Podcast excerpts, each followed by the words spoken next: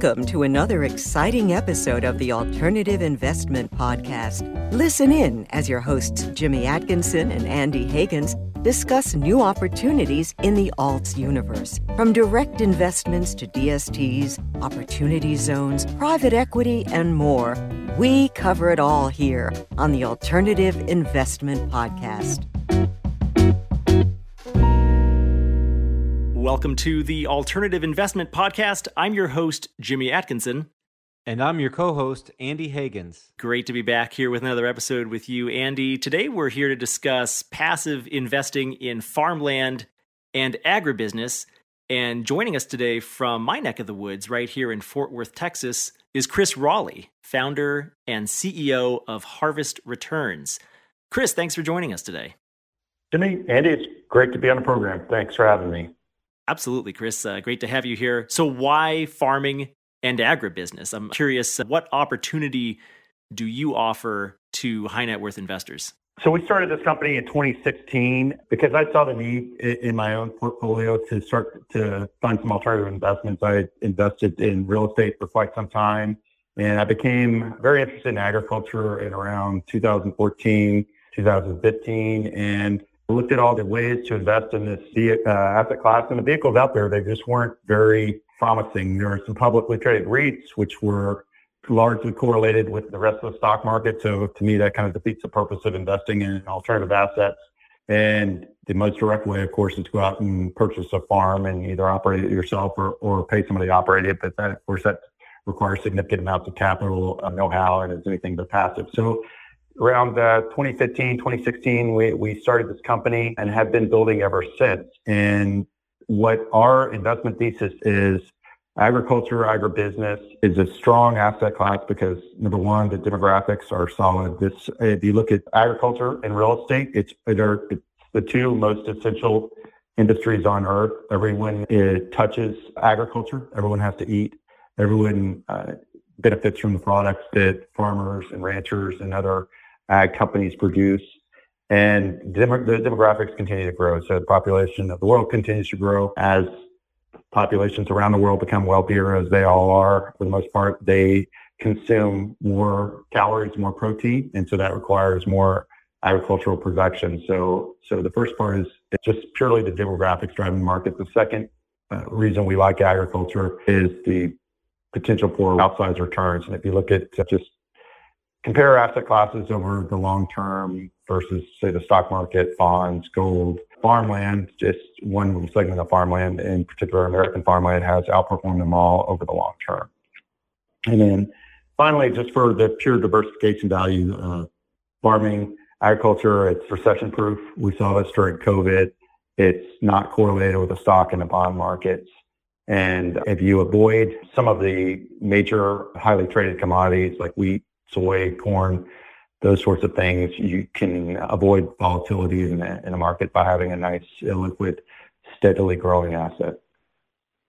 Yeah, the liquid versions of this type of asset, the the publicly traded REITs, I suppose, as you mentioned rightly, Chris, a minute ago, they're highly correlated with the stock market, or could be more highly correlated with the stock market than than something illiquid and more of a direct investment structure in, in a privately held fund. Uh, what what types of agricultural verticals are you guys investing in? Can you tell us a little bit more about the types of deals that you're investing in within your funds?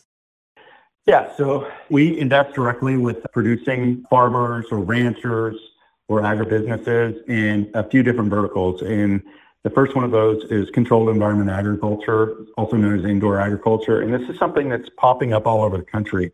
And there's two main forms of it. So one is sort of the urban vertical farm, you might see in a, an urban area, kind of small scale, might be in a warehouse, old building, industrial areas, those sorts of things. Small scale, delivering directly consumer or local restaurants, local grocery stores.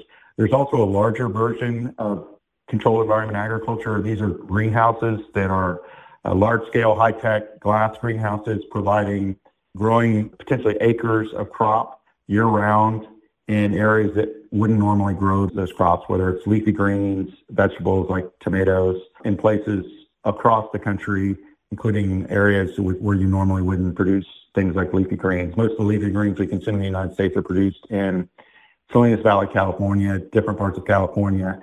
And investing in indoor agriculture helps diversify uh, that food chain by producing food closer to where it's consumed, the consumer, which reduces a lot of waste, uh, produces a better product, fresher product, and also uh, does things like consume less water, doesn't produce the runoff that field grown agriculture does, year round growing cycles, numerous benefits. So that's the first sector we like.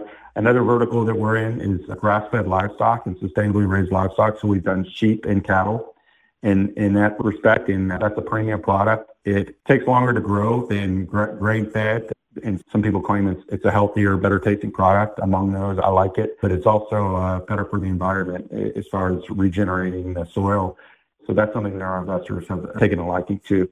And then we we do what I'll call cats and dogs or specialty crops. We've done things like vineyards, hazelnut trees, other sort of non-row crop, non-commodity types of, of products across the country.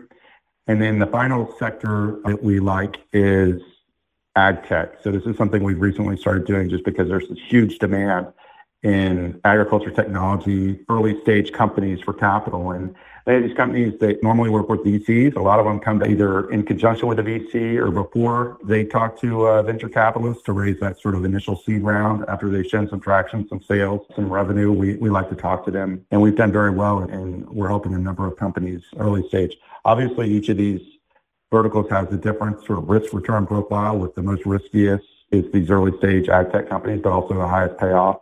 Uh, down to the, the controlled environment agriculture, you'll see IRRs north of 20%. These are kind of like to think of it as, as a real estate development. So you're either taking a, a, brownfield place and or sort of greenfield developments where you're either starting from scratch on a piece of land or you're starting with an old building and repurposing it uh, to grow indoors. So we like all these spaces and our some of our investors it's kind of narrowed and differentiated us because uh, we're one of the few places you, you can access some of these certain niches.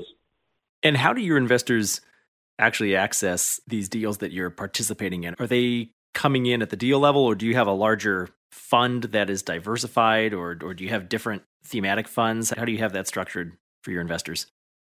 Yeah, so the way our, platform works is we pool investors. We invest via a special purpose vehicle directly into the operating company or, or the farmer, the rancher, and we will. Our ticket size, our minimum ticket size, ranges anywhere between you know fifteen to twenty five thousand dollars and so what it enables is people who have maybe allocated a portion of their portfolio to agriculture, but may, maybe haven't done so. And so it allows them to do, say, 25, 50K of, into multiple deals, which provides them with some geographic diversity, some just some diversity within inside the asset class. And that's, we have investors that have done multiple repeat investments and they like the ability to kind of spread their, spread their wealth across our different uh, offerings. Gotcha. So they get on your platform, which I believe they can access on your website at harvestreturns.com, and they'll have access to a, a variety of different types of investments. And they can kind of spread their money around as they choose. They're not just coming into like one large blended fund per se. Correct. We're doing uh, Regulation D exemption offerings. So probably most of your listeners are familiar with those. Primarily taking accredited, although some of them have a limited number of sophisticated or non-accredited investors that can access the deals. We don't do regulation crowdfunding, which is sort of retail investing or you know a thousand dollars pop sort of thing. We're we're not in that space. At some point we might be, but but right now we're helping with kind of those high net worth folks diversify a portion of their portfolio. Yep, no, that's great. That is our listener base, high net worth accredited investors by and large. What about the deal size? What's the typical size of the deals that you're investing in? So that varies. You know, on some of their early stage, let's say ag tech deals, ag tech companies, we might be doing a, a seed round for them that, that totals 500 to a million dollars, 500K to a million dollars. In some of the, let's say, large scale indoor agriculture deals, greenhouse deals, it might be a 40 or 50 million dollar project. And we are simply one portion of the equity stack that might be combined with a larger debt portion. So very similar to uh, commercial real estate, how you might structure commercial real estate or any other sort of private placement offering. Gotcha. That makes sense. Well, Chris, you and I met probably about two or three years ago. I, th- I think we ran into each other at one or two different Opportunity Zone conferences that were being put on in, in 2018 and 2019 because you had the first or one of the first at least opportunity zone funds that was focused in this sector. You had a QOZB that focused on farming and an OZ fund on top of that. Could you tell us a little bit about that fund and maybe share with us some of the challenges uh, that you faced when using the Qualified Opportunity Fund investment wrapper? Yeah, so we launched our Sustainable Agriculture Opportunity Zone Fund. I believe it was the end of 2019. We deployed some of that capital that we've raised into a single asset, which is a an indoor farm slash restaurant in Omaha, Nebraska. I was just up there a couple of weeks ago, right after the grand opening. An amazing restaurant. Called Gather Open Omaha. Many of your uh, listeners are up there. We're still taking investments, although we will probably close the fund at the end of this year. We're still deploying a little bit of capital into that, that farm restaurant project. As far as the challenges go, Farming to Investors is a QOZB fund, and, and we had we reviewed a lot of OZ agriculture OZ deals. I'm sure some of your listeners might be familiar with the statistic, but approximately 40% of the designated opportunity zones or rural areas. And it was originally our intention to kind of deploy some capital into those areas. And we found out that talking to our investors, most of them were interested in the real estate deals rather than the qualified opportunity zone businesses, which was a challenge. Some of the feedback we got from our investors was they just weren't happy with the lockup period or the 10 years or we're a little bit worried about the uncertainty of regulations, and we're still seeing that as far as the craziness going on on the tax side. Although I think everybody with opportunity zones is probably investments is probably safe, but it didn't go quite as we planned. That said, there are a lot of good deals. We probably reviewed 80 deals on opportunity zones, ag related, and we still have some of those deals in our pipeline, although we may not be offering them in a QOZ uh, wrapper. So I think it was a good program. I think it will likely continue to evolve slowly and that's probably a good thing. But for us, it's a small portion of what we do. Gotcha. I just had to ask about opportunity zones because I'm the opportunity zone guy, right? So thanks for indulging me for a moment there.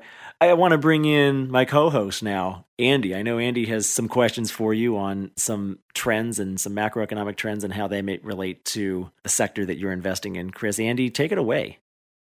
So, Chris, you mentioned that some potential investors were uncomfortable with the 10 year life cycle of a QOZB investment, which makes sense. I mean, 10 years is a very long lockup period that's very illiquid. But that being said, typically direct investments and alts do have less liquidity and have that longer life cycle anyway, although not necessarily full out to 10 years. So I'm curious, what's like the typical life cycle for one of your investment opportunities, or how soon could an investor receive liquidity without necessarily paying a penalty or getting a, a, discount on the redemption or anything like that. Like, what do you plan mm-hmm. for in terms of that liquidity or capital gain event? Great question. We have multiple kind of deal structures, so ranging from short-term collateralized grass-fed cattle notes that, that are as short as a year in duration, and so it's just a typical debt instrument where you're essentially pulling your investment. We make a loan to a company. They go out buy some cows. They grow the cows. They sell the cows they pay us the interest, basically split that interest with the operator. Two longer term deals, we like to structure our equity deals with multiple exit potential. So they might range anywhere between a, a three year to an eight or 10 year offering length. And some of those potential exit opportunities are just like you might see in a commercial real estate where a project is, is built up, developed, stabilized, and then either refinance, which cashes our investors out at sort of a predetermined rate of return, or produces enough cash flow to cash out our investors. And then on some of the ag tech deals and a few of the other deals, they're the exit we're ideally looking for is some sort of merger and acquisition or even an IPO. And those are within the ag space itself, especially the indoor ag space. We've seen quite a bit of activity in the past year or two involving SPACs and IPOs and and a few unicorns involved in the in, indoor ag space, AeroFarms, Bright Farms. There, there's several others that are, that are doing indoor growing. And you know, we're about to see most of our investments are, are fairly immature as far as the duration. Our average investment, I think, its duration right now is, is about 14, 15 months because you know, the platform's growing rather rapidly. So we're, we'll see some equity in exits hopefully here in the next year or so. One of our farms in Kentucky, a big greenhouse, should be exiting in the spring. They're doing some refinancing activities and things like that. So we're hoping to exit out our investors pretty much right at the target IRR. Great. I'm not surprised to hear that your platform is growing quickly. The market is so hot right now, just overall, like macro. Of course, we're talking now in October of 2021. You know, there's been a slight pullback in the market this month, but valuations with equities, valuations are about as high as they've ever been. And of course, that's not just the stock market. If you look at residential real estate, it's like, wow, we thought going into maybe 2019, early 2020, that maybe we were at the end of a residential real estate cycle. And then COVID and the lockdowns hit, and it was uh, a reset button was pushed, right? And it's almost like, wow, that was the beginning of another cycle with a lot of gas behind it. So, looking across all these asset classes, valuations are starting to look pretty stretched, like a little bit dicey. But that being said, cash has to go somewhere, right? And we've seen in the opportunity zone space, a lot of people are locking in these capital gains. Then the cash has to go somewhere, and you know they might be getting capital gains in the equities market, in residential real estate, and so on. So I, for me, it's this kind of double-edged sword as an asset manager. It's like the good news is there's a lot of cash looking for investment opportunities. The bad news is it seems like valuations are high almost across the board. Is that true in terms of farming and agribusiness? Like, have you seen multiples increase significantly in the past 12 months? And how does that affect, I guess, how you're making investments in, let's say, the next 12 months? Yes, it really depends on the sector of agriculture you're looking at. So I will say, some commodity markets are really hot. So when you talk about heavily traded agriculture commodities, everybody talks about that I just mentioned, you know, the corn and soy. Those markets were in a fairly long-term slump up until about a year or so ago, and now they're on fire. And in turn, they drive land prices. And, and not every deal we offer has a, a land component, but if you look at just basic U.S. farmland, the valuations are very high. So I just saw today that there was a piece of farmland in Iowa, who obviously that's Midwest, very fertile land, very highly desired, went for twenty-six thousand dollars an acre. The same land was going for maybe seven, eight thousand dollars an acre a few years ago. So that I would say that market's getting a little overheated. If you look at the spaces that we're involved in, they're very nascent. So indoor ag is a very new industry. We're we're looking for the diamond in the rough. You know, we're looking for the Ray Kroc of vertical farms who can take a figure out kind of the secret sauce of running a small urban farm and do it over and over again. It's kind of the reverse of what you see happening in the the publicly traded market where you've got some very significant institutional investments, $100 million and, and then some into some of these places like AeroFarms and Bright Farms and things like that, where big investor money is coming in and now they're trying to make a profit with that money. And like a lot of companies, that's easier than said and done. Sometimes it's easier to start with less money than more money and spend it more wisely and grow more uh, strategically than to you know, spread that peanut butter very thinly. So we work with small to mid-market farmers all over the country and even in emerging markets. And obviously, you know, they're looking for undervalued assets. Like in many cases, you're going to go overseas. And we actually have done some overseas offerings and, and we're working on some more in um, emerging markets or even frontier markets where land is very cheap, labor is very cheap, and there's a lot of room for growth and there's a growing consumer base as well. Interesting. Okay, so you're still seeing value. I mean, that's a good answer for someone raising money to do deals, but it is interesting that valuations are up across every asset, but some asset classes are up 50% and others are up 200%. So to some extent, it uh, as an investor, speaking as an investor, the mission is to seek out that relative value, right? Which that brings me to my next question. I'm wondering if you could tell me a, little bit about who is your typical investor. I'm looking through your platform now and I see the minimum investment size depending on the opportunity is 10,000 or 20,000 or $25,000, which I, th- I think is pretty cool, really, because that means if an investor had, let's say, $100,000 that they wanted to invest with you, they could even diversify that across different projects. But I'm wondering, is your typical investor like a self directed investor or do they tend to be more RIAs or, or family offices working on behalf of a very high net worth investor?